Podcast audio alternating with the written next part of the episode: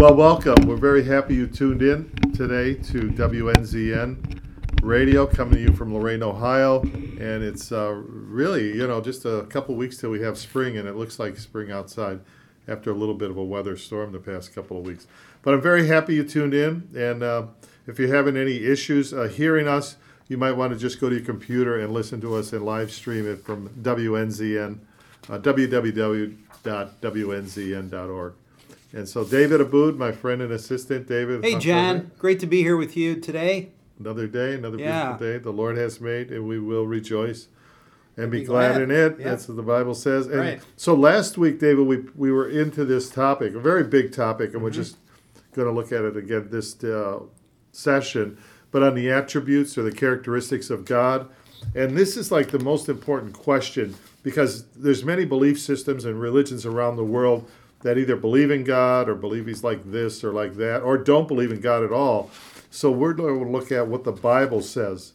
And there's a lot that it does say about the nature and the character and the attributes of God. And without this knowledge, we wouldn't, you know, that the scripture gives us, we wouldn't know that much about God, but we would know something, even if we didn't have the Bible. And people say, is that how would that be? Well, it says in Romans chapter 1, verse 20, it says, For since the creation of the world, God's invisible attributes are clearly seen. Okay? And is understood by the things that are made, even his eternal power, there's another attribute, and Godhead, so that nobody can have an excuse. So nobody could ever say, I don't believe in God because I don't see any indication of God. But this verse says, if you look at creation every day, night and day, eh, you should know something about God's power, about his person. And that's why it'll say in Psalm 19, the heavens declare the glory of God, the atmosphere showeth forth his his wonder or grandeur day into day shows knowledge. So it's what's called in theology general revelation is just by looking around we should know there's a God. Now that doesn't mean we Yeah. understand God's plan of salvation or redemption or these other characteristics of God, but we should know looking at creation that there's a creator. You would think. You would. And that's why Abraham Lincoln says, Everything I see teaches me to believe in a God that I do not see. Yeah. Just like it says here in Romans 120. Yeah. Then the Bible will say, The fool has said in his heart, There is no God. It's interesting he says in his heart because I think his mind tells him there is a God. Yeah. But it, many people don't want there to be a God because, of course, then you're morally accountable and you have to change behavior, etc. Yeah. But uh, yeah, but I mean, uh, this idea of what do we know about God? How do we know God? We're going to look in a minute at what the Bible says so clearly about God. But I just wanted to bring that up that Yeah. even without the Bible, people should have a certain understanding uh, about God. And you see that worked out uh, when Paul is preaching. He'll say, uh, he goes into this one uh, area, it's called Lystra. And actually, he had just prior to going in there, he was stoned, almost stoned to death. But uh, he goes into this community, and then um, they don't believe in God. They're pretty much uh, pagans and uh, into astrology and all this kind of stuff. Then it says, uh, when the apostle Barnabas and Paul heard that the people wanted to worship them, because Paul just prayed and did a miracle on this crippled man, he says, Men, and why are you doing these things? We also are men just like you with the same nature, but we preach that you should turn from these useless things, idols and being believing in astrology mm-hmm. and all this, and turn to the living God who made the heaven and made the earth and the sea and all things that are in them, who in past generation allowed nations to walk in their own ways. Nevertheless, he did not leave himself without a witness, in that he did good. He gave us rain from heaven, fruitful seasons, filling our hearts with food and gladness. So he's saying, without the Bible, God has still left us a witness how the rain comes down and fertilizes fruit and vegetables come up. He allows us to eat food. He says, You should know from that, but let me take you even further to explain about this God and your Right. relationship with God. Yeah, and it, yeah, John. I mean, nature is obviously the top thing to do. Just to look at the order. Mm-hmm. I mean, the animals aren't going to the grocery store, are they? so every single day, think about that worldwide. How everything feeds and lives and breathes. Um, you know, the, the other the other quote I like, and I mentioned this in our previous show, is Exodus twenty three five. to say that it's important for us to try to understand what God is like is a huge understatement. Failure to do so can cause us to set up, chase after, and worship false gods contrary to His will. Yeah. And so, I mean, th- that that to me is really important of why you want to get into the Word because I think, as you said, it's really the best way to understand um, the attributes of God and the enemy and the supernatural world in general. Yeah, you'll understand your place Yeah. in the world if we can understand the God that made the world. Yeah. What does He require us, or what is He like? And so then we can real. I mean, right from the very beginning, we see God's power displayed. It says He speaks the universe into existence way back in Genesis.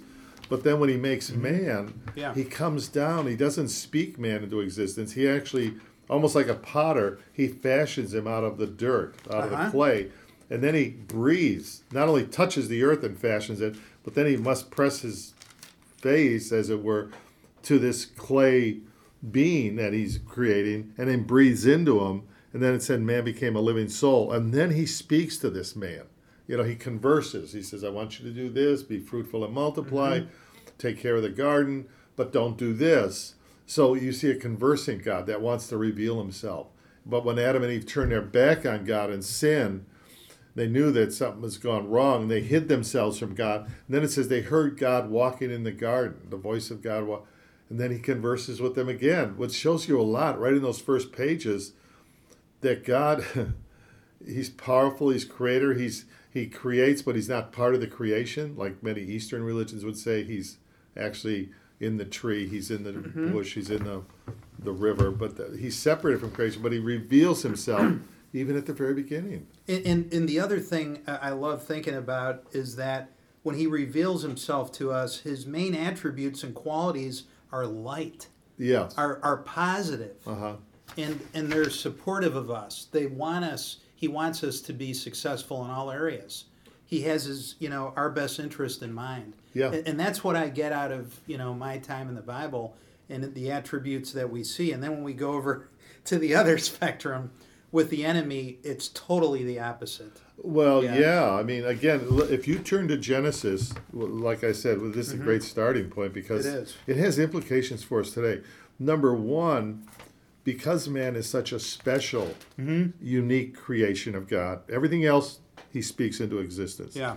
Not man. He actually forms him and breathes into him and then gives him responsibilities uh, to do. Right. Matter of fact, in verse 26, it says, What, what, which chapter 1? Okay. of Genesis, chapter 1 sure. verse 26.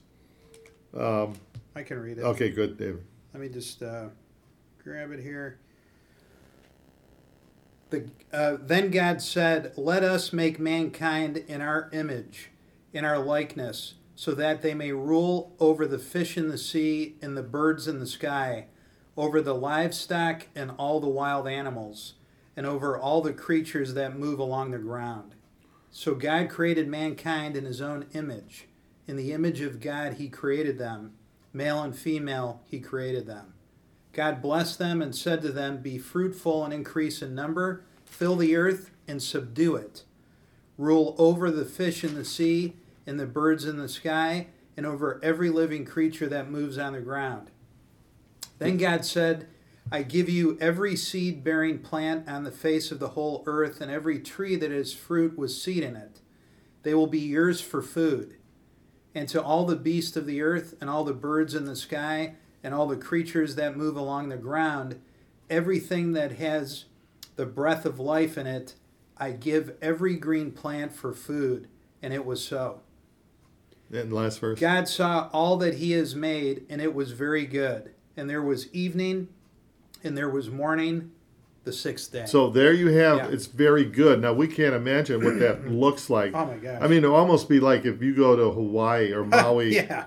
and the weather is perfect and you're, you know, it's just a, just an ideal kind of a setting there. Right. And That's what I'm picturing. yeah, Just but it's just on steroids. Yeah. beauty everywhere. and he, he but the following chapter will actually say when he expands on how he made man in verse 7 he says the lord god formed man of the dust of the ground and he breathed into his nostrils the breath of life and man became a living being so right there you see man, it's in the Latin. It's imago Dei, means we're made in the image of God, and we're very different.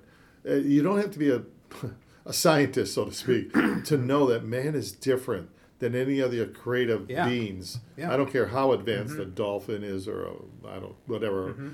Um, but man communicates. Man makes books. Man uh, builds. He man collaborates. Man uh, has a sense of value that it's wrong to take what doesn't belong to me. It's wrong to hurt a person. Where does that come from? I mean, you cannot. You cannot you can't and you can never say oh the lion committed murder when he ran after that deer and killed it and ate it he, there's no moral equivalency Yeah. whereas in our world that we live in we know it is wrong where does that mor- morality come from that sense of conscience well it comes from god Mm-hmm. Yeah. you know so The Holy Spirit. you can never yeah. say that about the insect or the animal world you know uh, you know like whatever you know the the, the, the raccoon went out there and caught a mouse and he ate them well that's not murder i mean he, he's just, just They're, living. they're doing what they're designed to do. Exactly right. Yeah, and, and we have to do what we're designed to do. yeah so we And would never not, a lot of ascribe moral Yeah. code to them Right. Mm-hmm. that's murder oh they stole the other guy's nest or something well, it just doesn't fit but for us it does because we're higher the highest god's creation on this planet uh, later we'll talk about angels but nevertheless as we move forward we see this idea that god wants to reveal himself he talks to people he converses he asks questions um, he gives directions Right. what to do uh, what not to do Yeah. uh, he, he talks about consequences. He speaks about blessings for obedience. So, right from the very first pages of the Bible, you start learning a lot about God. But the big thing is, I mean, one of the big things is, is he's seeking for lost man. He, he, Adam did not go looking for God when he sinned. He's seeking for lost man. Yeah, I, I was thinking about something when you were talking, and when you think about Genesis, right? Mm-hmm. You know, um, the first book that was before, um, you know, before we started uh, to look at you know the pilgrims and uh, and trying to figure out if the Earth was flat or Yeah. round. Remember in Genesis when we first started going, I was amazed at how much information was in there about what the what the Earth looked like Yeah, right. and right. and it was just amazing to me and i'm like oh my gosh this has to be the hand of god because Exactly. they, they were trying to figure that out you know a thousand years later whatever it was Yeah. and hundreds of years later but it's all right there it talks about how we can operate the earth it's a complete blueprint Oh, yeah. a complete blueprint. Yeah. And that's where I started to get excited about it. And then the other thing is by getting into the word and understanding God's attributes, it forces you to resist the things that are bad for you and your family, Yeah. bad for you personally. It, it forces you to resist things that are a distraction from really what's important. Right. And, and that's the reason you want to read it. Um, let alone you're going to learn about your Father in heaven and the wonderful things that we have in store as Christians. Yeah, right. Yeah. Somebody has well said that Christianity is the best explanation for life. Mm-hmm. And what I mean by the basic questions of life is number one, origin, which we right. Mm-hmm. just looked at. It, this looks like it was created in orderly fashion. Now it's broken, and the Bible even says it's broken. So that makes sense too. There's tornadoes, there's floods, there's Right. disease, there's Oh, COVID. yeah. But it says that that would happen if we left a very good Mm-hmm. environment and turned our backs on God and didn't follow quote unquote the owner's manual. Right. Number two, it, it the way God reveals Himself, it tells us that He, he is for us. He institutes the family right from the very beginning. Right. A man shall leave his father and mother and cleave to his wife. The two shall become one, and they can bring in, procreate, a new being into this Mm-hmm. world that wasn't there. That- That's that's that's like really powerful stuff. But it's all laid out here. So you see origin, and then you look for meaning. Mm-hmm. Does life have meaning? Well, if you don't factor God into it, the God of the Bible, Mm-hmm. Yeah. you could just say no, eat, drink, and be merry, for tomorrow you die. And many Yeah. people live with that adage. They do. You know, I'm going to get all the toys I can buy. I'm going to live good. I'm going to get a condo. And, Live for the know, moment. Mm-hmm. Live for the moment. And, um, you know, and, and that, that the problem is nothing out here can truly satisfy that which is in the human heart. Right. And so, Yeah. if you if you go with the Bible, life has very high meaning. We're here to glorify God. Yes. We're here to be used as His instrument in terms of reconciliation. We're here to enjoy His creation. uh, but put Him first. You know, there's all kinds of things in terms of meaning, and then you come to morality. Excuse me. That's the Yeah. third big question. Right. Origin, meaning, morality. Well, if you don't believe in a God, what's wrong? I mean, how do you judge right and wrong? Yeah. You just it's just what you want to do at a given time. Well, you put that on a national scale, you get somebody like Adolf Hitler or Idi Amin or, or Pol Pot in Cambodia. They think they're doing the right thing in their mind's eye. You see what I'm saying? They think you know. That's right. So, but if you have a moral compass, Right. a very good moral compass, it's extremely lofty. Not only don't you take which doesn't belong to you, but share what you have with those that need. Not only is Mm-hmm. Jesus says adultery is not just having lustful thoughts all the time is sin. So he elevates morality to a very high level. Mm-hmm. Yeah. Pray for your enemy. Yeah. Pray for those that deceive. Where's that coming from? That's not in the evolutionary push and shove world. And then finally, the f- big question, of course, too, is destiny. What happens when we die? Yes. Some people will say Yeah. when it's over, it's over. Like an atheist might say, it's just you go back to dust. Uh, They forget that God breathed into Adam and he became a living soul. It's not just dust alone, but they would say that's it. There's nothing survives death. Number two is the Eastern Hindu Buddhist would say in re- reincarnation. You keep coming back on what they call this wheel of karma, uh, based on good deeds and bad deeds. The Bible says it is appointed man once to die, and then comes the judgment. Hebrews chapter 9, verse 27. So it tells us all this stuff and explains that. The, the thing this about this system, David, is as we will know, if you believe it and get entry into it, the kingdom, and start praying and start living for God, you see things happen. You, you, eh, boy, do you ever! And, and we, boy, have we talked about that? You know, um, it, the other the other quote I wanted to mention is Deuteronomy six four, where it says, "God is one; not only is there no other, but He is alone in being able to meet the deepest needs and longings of our hearts." God alone is worthy of our worship and devotion. What, what I have found in my own life, when I first started, I, I thought you were a little odd, Uh-huh. John. I mean, I did. I thought you were a little odd, and I thought, okay, he's a nice missionary man. this is what his life is all about. And you know, eight years ago, when we really started getting into it, I realized that your attraction and the love you have for a God Almighty and Jesus Christ and and in the Word, it only it only gives us equilibrium. Uh, you know, and what I mean by that is it is such a beautiful gift when you get into the wor- word. You know why you're here. You, as you said, you know the meaning of life. You know your purpose. Billionaires are still chasing those questions, and Good some of them point, commit David. suicide Good point. because they haven't been able to answer them. Mm-hmm. So for me, this has been an incredible gift Mm-hmm. Uh, because it, it just brings equilibrium. It gives purpose. Yeah, sure, you got to feed your family. Sure. You want to work and do your thing, but life is so fast, and you have got to get into the Word sooner than later and start under, understanding what it is to be a Christian because there's not a lot of time on the planet. You it goes with a blink of an eye. You, yeah. And so, but when you get into it, you realize that that buzz you had off of some alcohol is nothing compared to what you're getting in the Word Yes. and administering to other people, creating disciples. I- I'm not saying that's all bad. Jesus drank wine, and, I like a glass Sure, of wine, sure. absolutely. So, but what I'm saying is, is there's more to it. Yeah. And the real formula is by w- being in the Word, being with others, helping create disciples, or strengthening your peers that are in the Word too. Right. It's just a wonderful situation, and Well- very, very. I- can't tell you how how satisfying and uh, how wonderful it is once you get into it. Yeah. I mean, it's you know. you That's it- been the story of your life too, right? Well, I mean, yeah. I mean, once you with one- your outreach and let's say you when you're little and you get to go to Disneyland, Right. Mm-hmm. And your parents buy the ticket, expensive ticket. That you go through the gates. Well, it's a whole new world in there.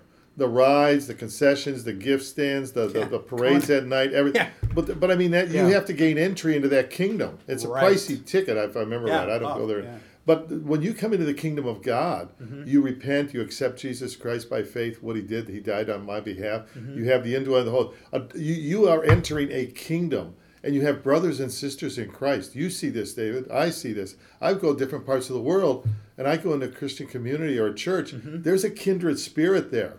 They're singing hymns. Hey, how you doing? Can we Mm-hmm. pray? and and so you have that kind of thing going on. Number two, you see answers to prayer. Do you? You see answers Wow. to prayer. Christianity offers you the best way to raise your children. Right out. Just without Yeah. a doubt. Right. Uh, number three, it gives you the best comfort when it comes to die. I'm just touching on a little couple things here right off the top of my Mm-hmm. Absolutely. head. But it offers, offers, you know, we can give advice to a person that's hurting. Let's say a, a relative or a friend. Uh, they have issues, maybe alcoholism or something, or drug. Mm-hmm. But that's all we can do as human. But if we have the Word of God and we can say, look, let me tell you about my own life. Here's where I was at. Here's what happened when I accepted Christ. That same gift is for you. Right. And it's free. Yeah. And it'll change you forever and ever. Yeah. And it'll want you to share that with others. Yes. So see what I'm saying? Yes. So before I was a Christian, David, when I worked at Soldiers and Sailors Relief Commission in Cleveland, helping um, a lot of my caseload was veterans downtown at that Uh-huh. time. Uh, in the 70s, there was a lot of alcoholism, Ah, you know, yeah. coming back from the war and stuff. Yeah. And I could help them a little bit, you know, Right. Mm-hmm. food, clothing, rent, little stipend here, maybe try to get them into AA for counseling. Mm-hmm. But if, if back then, if I knew the Lord and I understood, I could say, hey, read this pamphlet, read this. Here's what happened to me. I could give them real life changing benefits that come from the Word of God, not my, you know, Yeah. try this, do that, do that. No, Right. Mm-hmm. I give them God's Word to remedy their life that that's so powerful when you access this and realize you know i was just looking at one of the attributes of god in exodus chapter 4 verse 6 and 7 he says this the lord the lord god merciful and gracious long suffering and abounding in goodness and truth keeping mercy for thousands forgiving iniquity and transgression and sin by no means clearing the guilty and he just says all this stuff where the God is good and he's upright and he's got all these attributes. I like that. Merciful, gracious, long suffering, abounding in goodness, truth, keeping mercy for thousands, forgiving iniquity and mm-hmm. transgressions. That's his character. Where some people think, oh, my God wants to just chasten me. He wants to do a bad thing. He's going to catch mm-hmm. me. It's not like that. You know, yeah, he doesn't want us to stray from him. And when the prodigal mm-hmm. left the father's house, but he got in trouble. He got, you know, but when he came back, the father offered forgiveness. You know, the Bible does something I have not done as a father. Um, I have not done as a, as a husband. That I have not done as a brother, um, or a son.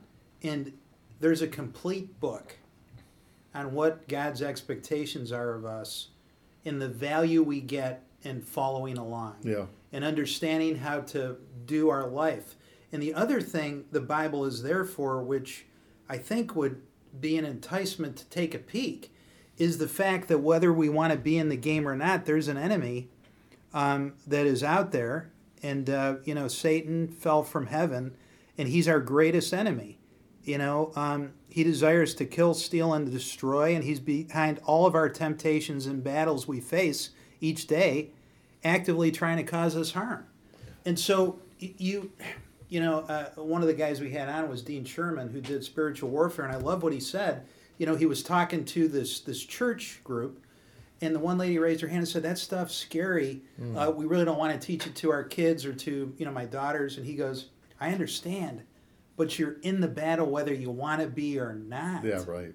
Right. You're in the battle whether you want to be or not." right. So, and that's the beauty of the book. And so, when you see God's attributes, what does that mean to me, and how do I assimilate it? Uh, I trust God. I know He's never changing, and He gives us His attributes so we can trust Him more. Yeah. And by trusting somebody, what does that allow you to do? It allows you to follow along Yeah. and be obedient. And so, um, and it also gives you hope, knowing that you're going to have eternal life. You have protection against this enemy Right. that wanted to be God. Yeah. And um, man, so you know, as far as I'm concerned, you it, it's something you really you really need to do. Yeah. Again, when Yeah. you bring up the enemy, that goes back to the first pages of the Bible in Right. Genesis. Yeah. He enters in. Mm-hmm. Now, in that setting, Adam and Eve are actually in a more powerful position in this Mm-hmm. sense. He says, I give you all power and authority over uh, all the creeping things, all Right. the animals, all the, so that was a creeping thing, or Yeah. at that time the serpent, whatever. Mm-hmm. But plus they had the word of God. They said God already told them, Mm-hmm. eat this, don't eat that, be fruitful, be multiplying, don't take this. If you do, there's a consequence. So he comes in with a lie right from the beginning, and he says, God didn't really say that, did he? See, he's attacking the word of God. He's attacking the person of God. And then Eve says, well, he said we shouldn't even not eat of this or touch this tree. God didn't say touch it. He just says don't eat it. So she was adding to God's word. But then she says, you will not surely die. Right. Then he says a direct lie. And Right. then he says, you will be like God. You will be like God, knowing good and evil. It's the very thing that got him kicked out of heaven.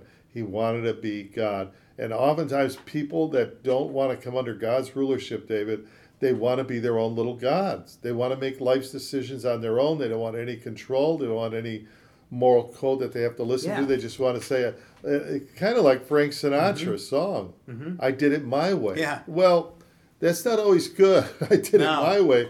Maybe that's the wrong way. And it says clearly in the Bible there's a way that seems right to man, but the end of that way is destruction. Yeah, and, and the other thing uh, it does, John, um, and you really instilled this in me over the last few years, is the fact that it's extremely comforting knowing that if things are too big for us, and there's a lot of situations we can discuss um, in that regard, but you give all of those things to God. And, and you kind of relieve yourself of the pressure to figure out how to navigate it Right. and you pray through it. And I think that's what you were referring to. Correct me if I'm wrong, but you start to see the results of your prayer and having God is your Father. Sure.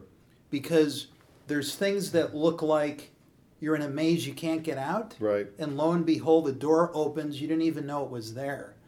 Um, or you're you feel paralyzed and things happen where you're free. Right. You're flying like a bird. And those are things that are hard to articulate to the listeners. You have to experience it yourself or find other people that maybe a little further along in their walk because what those breadcrumbs do and that's what what happened to me with you is I wanted more breadcrumbs. And I kept following you around trees. And then I followed you up a mountain. And because you can learn that way, and by seeing everything that's happened in your life with the power of prayer and being obedient, I just, my jaw hit the table. Um, and so I think, just as my mentor, um, th- that's what other Christians can do when they're mentoring new believers, right? Isn't that really what we want to get Oh, to? what, with all this stuff we're doing. Without a doubt, David. We'll do one. we'll do one radio program on the phrase "one another." Okay. It's used over That's fifty times idea. in the because Christianity is That's not a, good do-it-yourself, Right. one and done. You know, it's it's it's. Um, it's it's collaborative, it's cooperative, and that and we each help each other, and that's why, like with prayer, like you said, Mm-hmm. If I don't feel the strength to pray and get and you get around two or three, four people that are really strong, Oh, that yeah. that strengthens your own life, Yeah. and you get with prayer. And that's well, you saw that when we went to my mission headquarters. Yes. you, you see the thing and you see what they're doing. Well, they do that.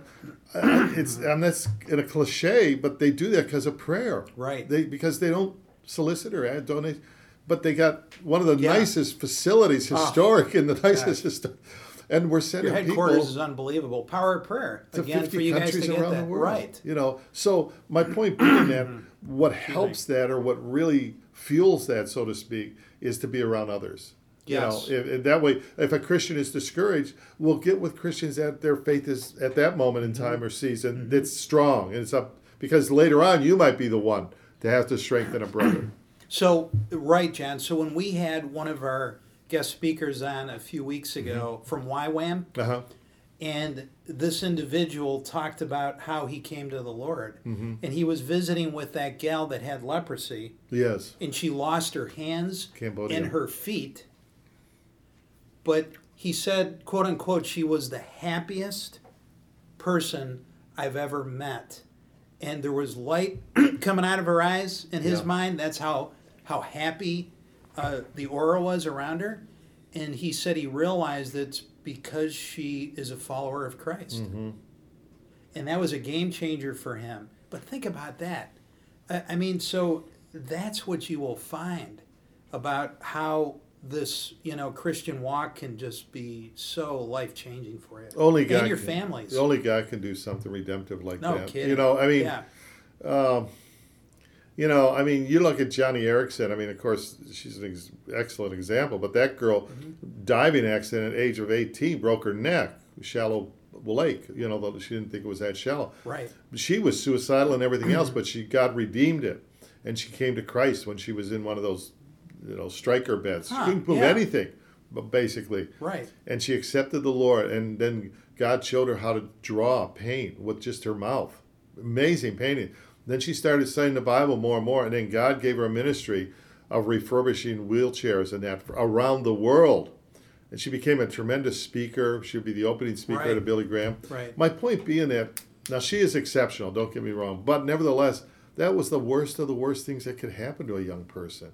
And he turned it. Only God can do that. Only God can take the worst and turn it for good. you see? Right. That's why, in a sense, the worst thing that ever happened on this planet, if you believe Jesus is the Son of God, totally sinless, perfect, did nothing but help people, cast out demons, feed thousands, taught like no man ever taught, that he was stripped, mocked, spit upon, wrongly uh, judged, punctured, nails, uh, posted up on a, on, a, on, Yeah. on a cross for six hours, life blood drained out of him.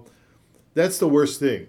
But it was the best thing in the Yeah. sense that was our that secured our salvation. But only God can do that. And mm-hmm. that's why the crucifixion is extremely important, but it's also that resurrection. See, that wasn't the end of this. Good Friday isn't the end of the story. We'll do a whole thing coming up to Good Friday. It was good. But it's it's Easter Sunday. So you put those two together, you deal with the sin, you deal with the guilt, you deal but then you deal with the strength, the new life, and the victorious living. As you taught me, we have to go through the cross Yes. to the resurrection to get to the basis of our faith. Yeah. And when we studied the throne room, the visual we got was the fact that next to God is a bloody lamb Yeah. so that we always remember it is current. Anybody can come anytime, Anytime. even though 2,000 years ago Jesus walked on the earth. That doesn't matter. Yeah, right. It, it th- that throne room visual tells us they can come anytime and it's current. It accepts everybody Yeah. into the group. Yeah. And so um Now but- is the day of salvation. yeah, as horrifying as that experience was, it was the most beautiful sacrifice ever. That's why we call it Right. Good Friday. Right. And when it says, look at this. I never understood that because as a Yeah. server boy, it was always dark at three o'clock in the afternoon. We were doing Stations of the Cross, and I thought, oh my gosh, this is painful. But you're right, Good Friday. Why is it Good Friday with one of the m- most horrific executions ever That's right. to a man that didn't do anything wrong? Nothing. right. Nothing. So, and, And that's why. It's that's it's, why. it's you know you I've studied religions to a little Yeah. certain level, but you study all the other founders of religions. They tend to be teachers. They'll Mm-hmm. claim to be a prophet, and they're going to give wisdom, and that, but they all die, and they're buried in a grave where their converts could go look at them or, Right. go make a Yeah. Mm-hmm. shrine. But Jesus is so different. Why does he die like that? If he could quiet the storm. And, and, shut, you know, raise people from the dead and Right. cast out demons. Nobody's going to put him on the cross. That's why he says, Nobody takes my life from me. I lay it down willingly. And then when you see, For God so loved the world, so loved that he gave his only. For God, there you have the greatest person of all eternity, right? We're we're studying the mm-hmm. attribute. For God, doesn't say he loved, it says so loved. The greatest emotion or the greatest feeling you can have for another person is mm-hmm. love. Love, by definition, means that you your feeling towards the other person is so great you're willing to sacrifice your own well-being.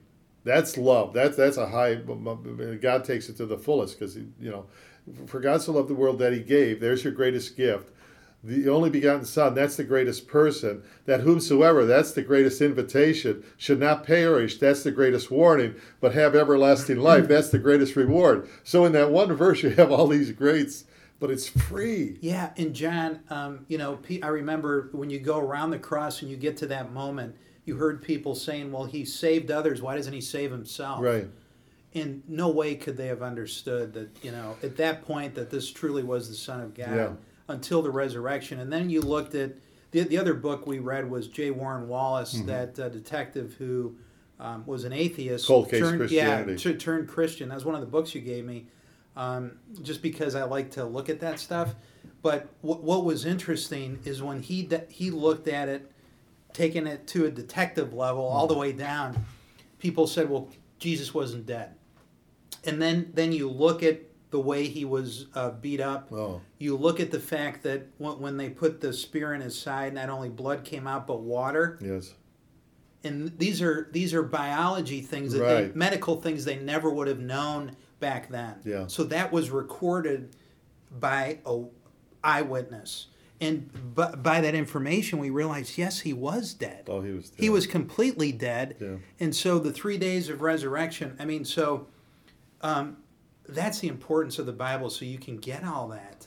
And you can see it up close by firsthand witnesses. Yeah, it's Yeah. brutal. I mean, you know, and even critics of Christianity, they have to account for how did this thing.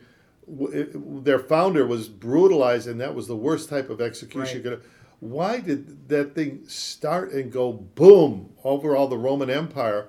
So 150, 200 years later, it is like gone all over, even as far as India. You know what I mean? And it's going to the British Yeah, Isles. with no internet, Is, is it no based on a guy? Yeah, I mean, if, if a- I had a, an uncle Yeah. that I don't know. Let's say he's a teacher, a professor, and he, and he gets for some reason he gets he does a crime and he's going to get capital punishment. He dies in the electric chair. Well, we wouldn't think about him and honor him and say, "Boy, it was Uncle Jim's or Uncle Joe's uh, birthday yesterday. He died." 50 years ago in the electric chair at the state penitentiary. We wouldn't think that was a good thing or we should, it's notable or we should remember it or celebrate it. But why is it, man? There's there's only one birthday we celebrate almost worldwide, and that's Right. the birthday of Jesus. Right. It's the same thing with the resurrection coming up. Yeah. I, I prefer to call it resurrection rather than Easter, but nevertheless. Sure. But that death, burial, resurrection. Why can't we go to his tomb? You see, it's who. Please, I, I ask critics to say, please give me an explanation. If if he was dead and the apostles were saying he rose, Romans will drag that body through the street. They weren't above that. They dragged it through. Oh, here you are. And well, these men weren't courageous men. If you study them, they, they they were very flawed men. The apostles that they're scared and deny him, and but then after the if they, if they met a risen Savior that they just saw got brutalized and killed, that suggests exactly what happened. And when you take a look at the tomb, not only the weight of the stone, but the fact that there was a seal on it for the Roman Empire, and there were guards there all the time, Yeah. and they fled in fear, is what J. Warner Wallace Oh, you know, talks about in his book. And it was almost like there was just an explosion where the ropes and everything burst. And the, and the tomb was open, and they fled, and and they know if they do that, they're going to be murdered Oh yeah, they they're on by their own yeah. Yeah. so w- when you take a look at all that stuff man it's there you know I, I guess the one thing i was thinking is if we told the listeners we have a pill for the fountain of youth Yes, right. What would people go and buy that pill That's a good point. this bible is your fountain of youth Yeah. yeah. it, it it's it's about resurrecting you and giving you eternal life and and that's that's what this comes down to it is um, the secret formula and it's not your- going anywhere. yes. Jesus said, "Heaven and earth shall pass away, right but my word shall endure forever." It says that in Psalm 119, verse 89. Forever, O Lord, your word is settled in the heavens. It's it's not going anywhere. I mean, here we sit with it 2,000 years after the death, the resurrection of Jesus. Yeah. But it, they had the Old Testament a thousand years prior to that. So ain't nobody moving this thing anyway. You can attack it, you can burn it, you can uh, like. I was there's countries in the world that they won't let people come through customs if they know they have a New Testament or a Bible on them. It doesn't matter. You, you might you might stop the messenger, but you're never going to stop this message. That's it. And John, you know, when you take a look, and again, I hate, I'm just bringing up J. Warner Wallace because he does it in a simple way Hmm. for new believers, and that's why uh, I liked the book when I first got into it. Is he basically said, "Well, here's proof of the resurrection. Right. Over 500 people saw Christ after, you know, after he was um, uh, murdered, crucified." yeah. And, and there was no cell phones, there's no internet, and this was across the kingdom. Exactly There's right. no way that somebody could have just ran over to a neighbor. This is spread out all over. Right. And, th- you know, um, the other thing is when you see how the 12 disciples were running in fear Yeah, right. when he went on the cross to Denying being him, yeah. superhuman Yeah. afterwards. You know, uh, what, nine or ten of them were crucified? or Killed, killed, tortured and killed, tortured and killed, um, and they kept going. They kept professing the word. When you look at those facts, if you don't see the supernatural element, you never will. Yeah, you know, Chuck Colson brought this out Yeah. really good. He said, "Look, he said when Watergate went down, Yeah, and they started rounding up these different Right. Halber, uh, Ehrlichman and Haldeman and John Dean, Mm-hmm. these guys that were all a part of that thing. He says once they put pressure on one or two of those guys, Yeah. you're going to get prison, you're going to do this. Right. this. He says that whole thing broke down in less than a month. right. He says the apostles never broke down. They never denied that they saw the risen Savior, and they were pressured with Ah. death and torture and bad. But he says something happened, and Yeah. they met the. It, it- look, I people saw that were alive at the time. 19 the, the assassination of John F. Kennedy. These actually had films of it. There's a Mm-hmm. Bruder film, and then I remember Sunday. Right after that, I came home watching TV because it was everything was on TV, and they were taking Lee Harvey Oswald out of the police station. He got shot. First live killing on TV, live time. He was shot in that uh, being transported. Well, if if if a week later they said John F. Kennedy is alive, he didn't die. Not only that, uh, Oswald and everybody go, what? He didn't die. You know, after you saw it with your own eyes and seen, I mean, you see how that would change everything. But why? when you apply that to Jesus, that's exactly what happened. He died, but then he's alive. That was the, th- these guys were on an emotional uh, roller coaster. They saw him die. Yes. He's betrayed. Then, zoom, then all of a sudden, he's he's he's here in our midst. he's he's breaking bread with Right. us. He's saying, "Now I want you to go tell the whole world about He's this." He's showing them his wounds, Gee. you know, So and and he's hands and he's saying this all Yeah. fulfilled prophecy, guys. This all fulfilled. Now I'm empowering you. Go to Jerusalem. Right. Wait. Get empowered with the Holy Spirit and change the world. Mm-hmm. Go change. And that look 20, 20 centuries later, 2.5 billion people on the planet somehow, some way, named the name of Jesus. And what was the key message he gave us in Matthew 18 while he was ascending? Uh, right before he ascended, go out and create Yeah, fellow disciples. disciples. Yeah. And so I, I think when you get into it, um, I, I guess my first reaction when I started down this path with you, I thought it's too consuming for me. Hmm. It's too much. I'm never going to get this. You know, I'm too far behind. I, I wish I would have learned it when I was younger. Uh, there's a lot of stuff in the Bible that sounds like gibberish to me. Mm-hmm. Um, you know, it's hard to follow. But when you start to get into it more and more, what you'll find is what you mentioned to me, and I didn't believe you at first, but the Holy Spirit opens your eyes Right, right. to the things you didn't understand. And then this moving puzzle pieces that are all over the war- wall, and you're like, how do I put that Yeah, together? right. You start to see connection points Oh yeah.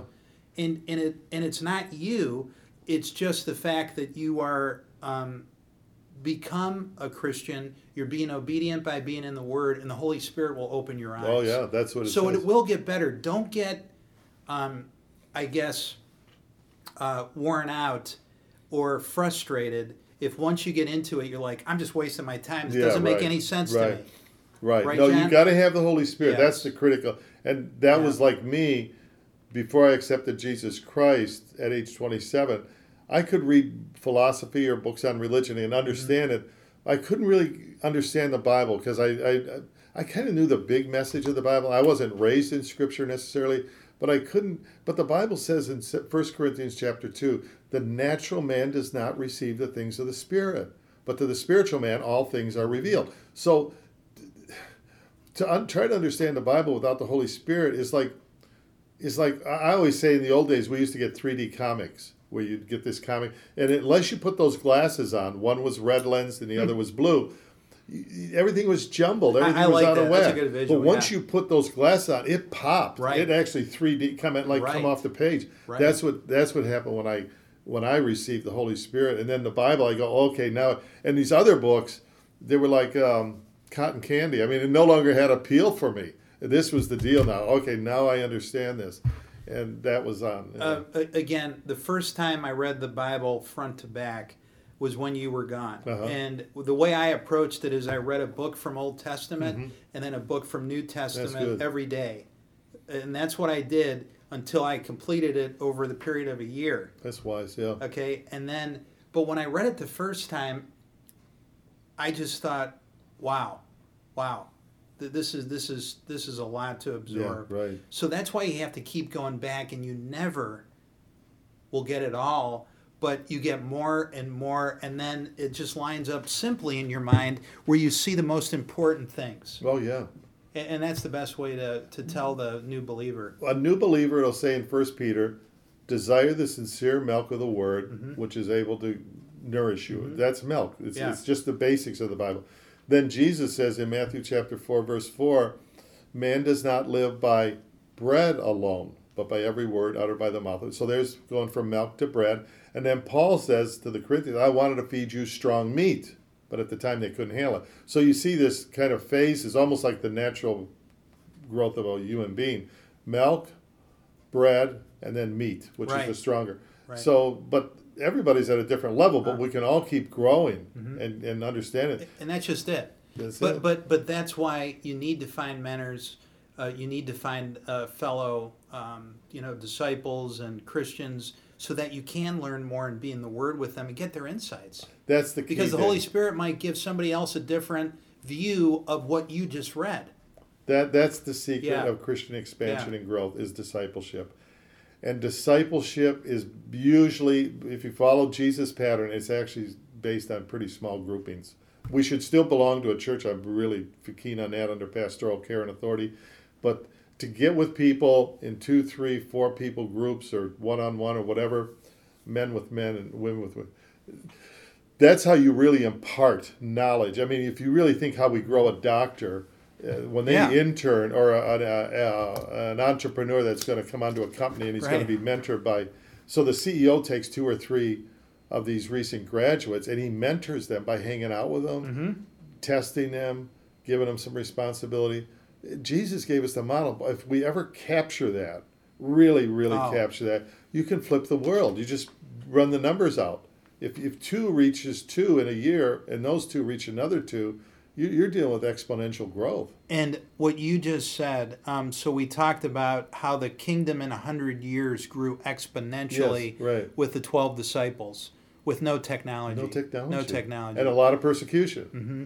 So you know, you know that's one thing I've I've told, uh, uh, you know, Marilyn and uh, my family. It's you know when there's chaos like this going on in the world, we still have the ability to stay focused because the enemy wants you distracted. Oh, yeah. He goes around like a Fearful, yeah. lion. You know that, that's a famous quote, and it's true. Um, so you have to stay focused on the kingdom work, Mm-hmm. which is your own little circle. Continue to do what you're doing. Stay in the world, word and feed into other people, and then it'll still grow. Exactly. Even amongst the flying monkeys and everything else Yeah. going on well, around there's us. a lot of chaos Yeah. Today. And again, everything changes around us, but the Word of God doesn't change. Another characteristic of God is He's immutable. He does not change. He is the same. Uh, the Scripture will say that in uh, Psalm 102, verse 26. It'll say in Hebrews 13, Jesus is the same yesterday, today, and forever. So, yeah, when things are changing all around you, it's, it's not comfortable. It's not easy, but nevertheless, you can cling to that which doesn't change. And Colossians 1:17 says he is before all things and in him all things hold together. There you go. So regardless of what's going on around you, this is your center point. Yeah. This is your compass. This is the way you maintain equilibrium and the way you defend yourself against the enemy. Just reading Yeah. the Word of God can give you comfort. Yes. Just read it. Don't even try to. You know, everything uh, so uh, to your point, so when we're prepping for the show, there's some weeks I'm like, I don't have time to do Mhm. this. Yes, I do. Mm. And when you get into the the word, it's like, what was I doing this week? Yeah. This becomes the most important thing. Yeah, because it's lasting. Yeah, it's living. It's Yeah, lasting. It's it's- so. Just as we're starting to wrap up here, David, Yeah. and we will be going into the Good Friday and the Easter Yep. uh, scriptural accounts and background as we move forward. Bring in some history and some archaeology on that too. But there's when we look at God, there's three major what they call the omni attributes of God. Right. Mm-hmm. Number one, He's omnipresent. He's everywhere. In Him we live and move and have our being. That's powerful because demons and Satan they are not omnipresent. Okay, they're localized agents, just like angels are not everywhere. But God is. He's omnipresent. You go to Psalm 139. It talks if I'm if If I go to heaven, you're there. If I'm in, in Sheol, you're there. If I sit in, you see me. If I stand up, you see me. He's, that's comforting thought. He's omnipresent. Second omni is omniscient. And this means he knows the thoughts and intents of our heart. He knows everything. You know, we're created beings. He knows our thoughts from afar off. He knows our prayer even before we pray it. So that's idea is he know omniscient. And number three is omnipotent. He's all powerful. He made the universe by just speaking into existence. So he's you see this these three are extremely important. Then you come down to the other attributes that he's eternal. You just referenced that in, in Colossians.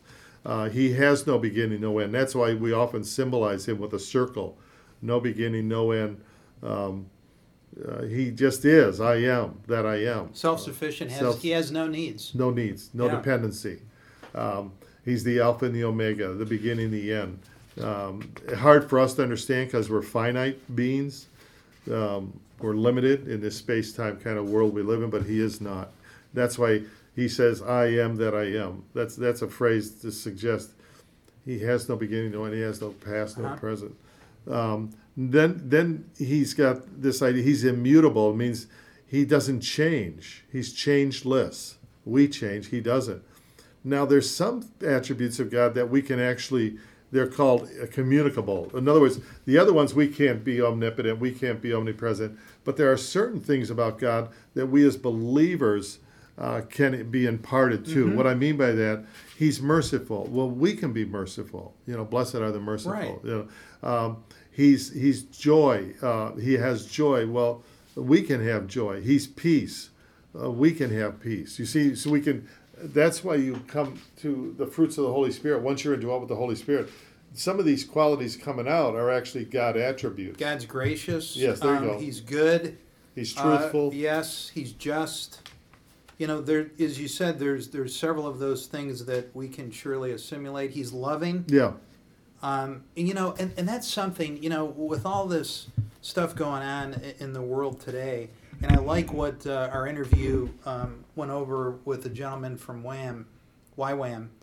His name again, Jen? Sherman? Yeah, no, not Sherman. Um, uh, Les. Uh, Seth? Yeah, okay. Seth, not Seth, but um, but Les. So one of the things he said is the way they look at what's going on is they just convey love to everyone. Mm-hmm um, they convey love, and, and, they're not taking sides. There's no political mm, agenda. Yeah. It's just, and, and that's kind of the way Jesus did it, isn't it? So, yeah, God is love. It says that in First John, and so we can actually. It also says God is holy, and it says in the book of James, "Be ye holy as right. God is holy." Mm-hmm. We're not going to be, of course, perfect holiness as God has, but right. this actually takes us to the end of our time, David. Right. Uh, really went pretty quick. It sure did. Um, but uh, we're very happy everyone tuned in today. This is WNZN uh, 89.1 FM radio coming to you from Lorain, Ohio. And we might be, again, uh, getting special guests, getting back into the studio in the near future, it, depending on how this COVID unwinds here. Yeah. In the hot weather and all this other good things. Right. So, again, everyone, have a blessed week and look forward to uh, talking to you next week. God have a great weekend, everybody. God bless. Bye bye.